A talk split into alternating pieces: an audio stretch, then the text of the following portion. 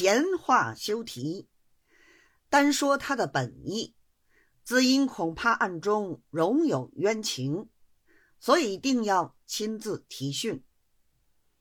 及之问过原告、见证、奸夫，都是赵氏之臣，没有翻动。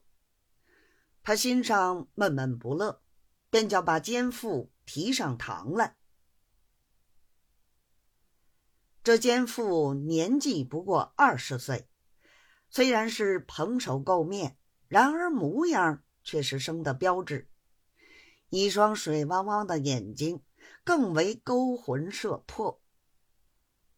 贾尼台见了这种女人，虽不至魂不守舍，然而坐在上头就觉得有点儿摇晃起来，自知不妙，赶紧收了一收神。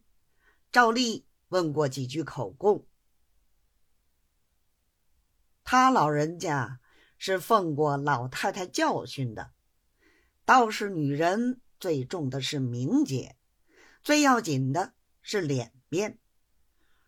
如今公堂之上站了许多书差，还有许多看审的人，叫他一个年轻妇女如何说得出话来？况且这通奸事情，也不是关关绵绵可以说的。想罢，便吩咐把女人带进花厅细问。当时选了一个白胡子的书办，四个年老的差役跟了进去，其余的都留在外面。